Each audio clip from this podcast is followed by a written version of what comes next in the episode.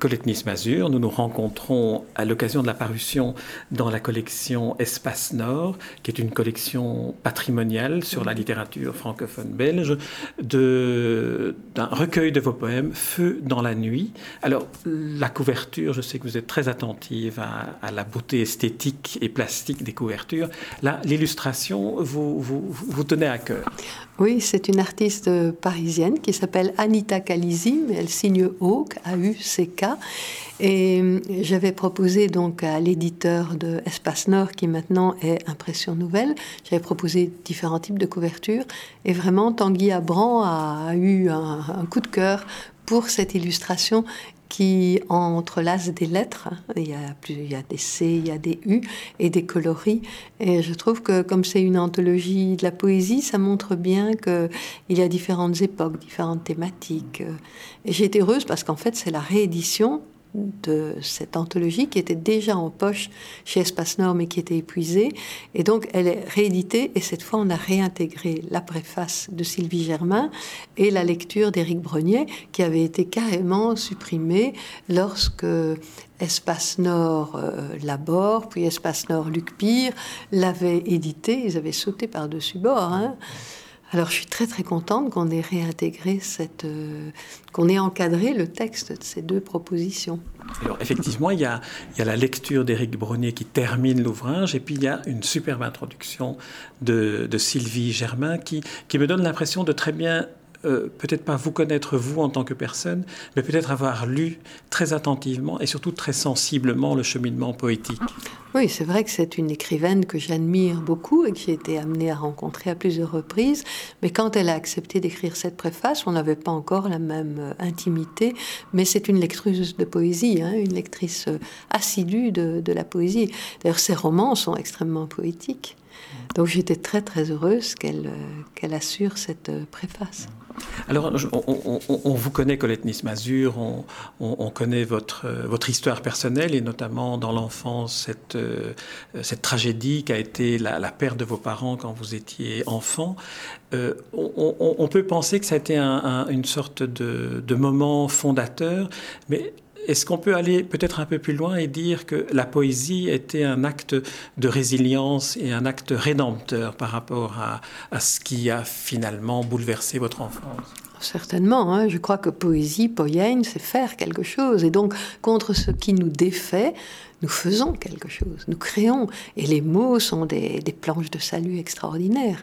Et depuis que je suis enfant, depuis que j'ai utilisé des, des mots, que j'en ai eu en bouche, j'ai eu ce plaisir des mots, pas seulement pour leur sens, mais pour leur son. Et à la maison, euh, j'entendais des mots euh, étranges que je ne comprenais pas, mais qui me plaisaient rien que pour euh, leur résonance, leurs échos. Et, et je m'endormais en... en me les disant moi-même. Donc la poésie a toujours été ma, ma langue maternelle, ma patrie. Oui. Un autre élément de, de votre écriture poétique est de s'appuyer sur le, le quotidien, sur le, le presque tous les jours, ce qu'on, ce qu'on peut voir.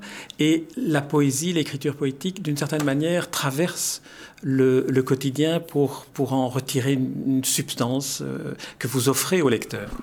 Oui, je suis convaincue que derrière le visible, qui m'intéresse beaucoup et que j'aime bien tâter dans tous les sens, euh, il y a une part d'invisible qu'on néglige souvent, une, l'invisible des relations entre les êtres, ou même un objet, il a été utilisé par d'autres avant soi, on ne l'a pas fait soi-même, et cetera. Donc, je suis très très sensible à tout ce qui se dissimule, pas pour se cacher, euh, mais qui est prêt à nous parler si nous y prêtons notre attention.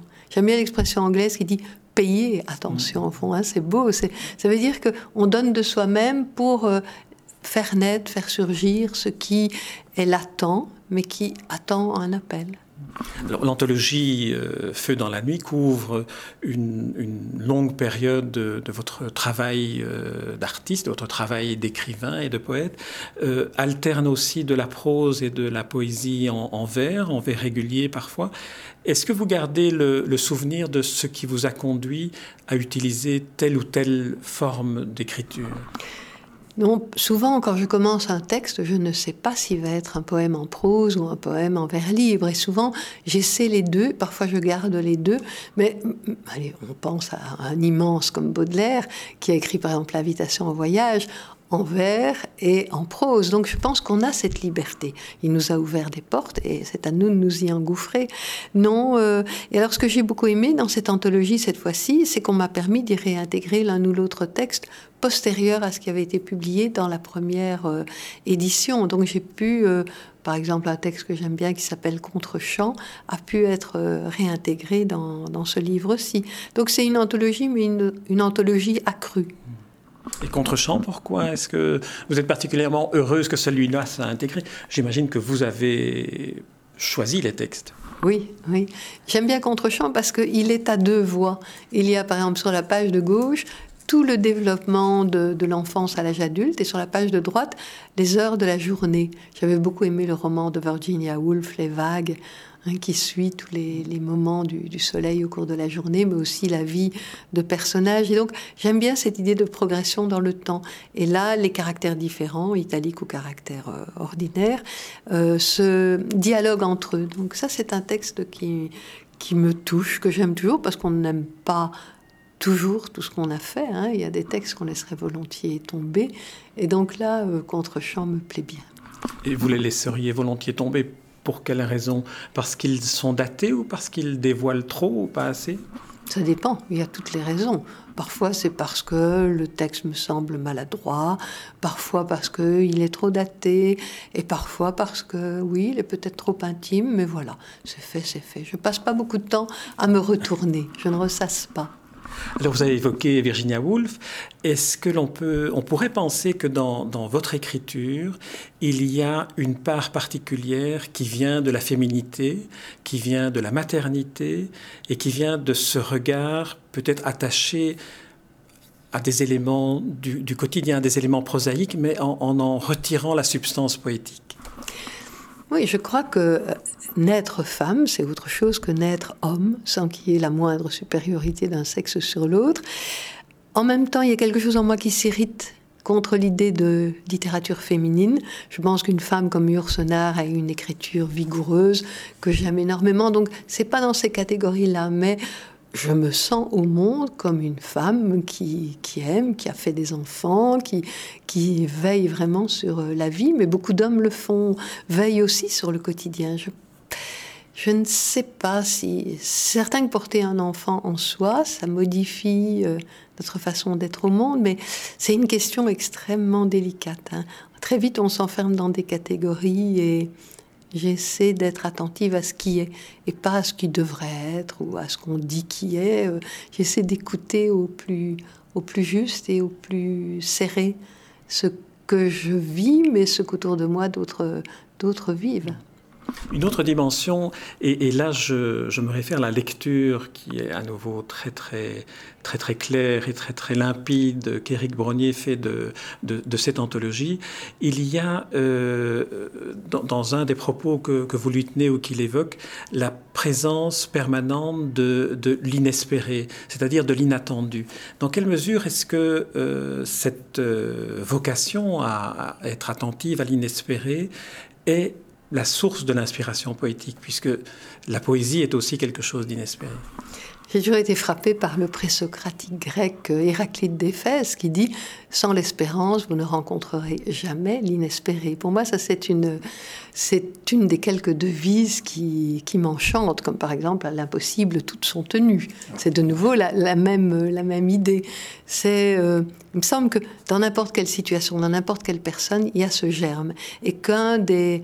Un travail de la poésie, c'est de, de croire et donc de, de faire rejaillir ce qui risquerait de s'éteindre. Oui, il y a de cela. Écrire, c'est aussi euh, saisir tous les cris et toutes les ratures et tous les rires de l'existence. C'est être attentif à ça. Alors, Colette Nys-Mazure, pour clôturer cet entretien, j'aimerais que vous évoquiez cette phrase que j'ai repérée dans « D'amour et de cendres », qui est une phrase à la poésie paradoxale. Vous dites, vous écrivez, « Le langage nous engage moins, le langage nous engage moins loin que le silence. » Il y a tout un paradoxe. Oui, c'est sûr. Mais chaque fois qu'on écrit, on a le sentiment quand même de la vanité, vanité des vanités, hein, et que le silence est plus fort. C'est un peu quand on écoute de la musique. Il y a la magie des notes, mais il y a la magie du silence entre les notes. Nous venons de vivre à Tournai un festival magnifique, philosophie et musique. Je l'ai encore, euh, j'en ai pris conscience combien le silence est, est capital. Et donc dans l'écriture, c'est pareil. Et il me semble que quand je lis un poète, par exemple un poète que je n'ai jamais lu, je suis toujours très très attentive à ce silence, à ce silence, à ce creux d'où va pouvoir jaillir le plein. C'est difficile à dire, mais... Euh, Je crois que le langage ne peut nous engager et être fertile que si il est ancré dans cette part de silence, de pauvreté, de modestie, de, de reconnaissance du néant, de la vanité. Eh bien, c'est sur euh, cette exégèse de, de cette phrase paradoxale que je redis. Le langage nous engage moins loin que le silence, que nous allons clôturer cet entretien dont je vous remercie, Colette Nys-Mazure, en rappelant le titre sous lequel est parue votre poésie aux éditions Espace Nord, Feux, Feux au pluriel, dans la nuit. Merci Colette Nys-Mazure.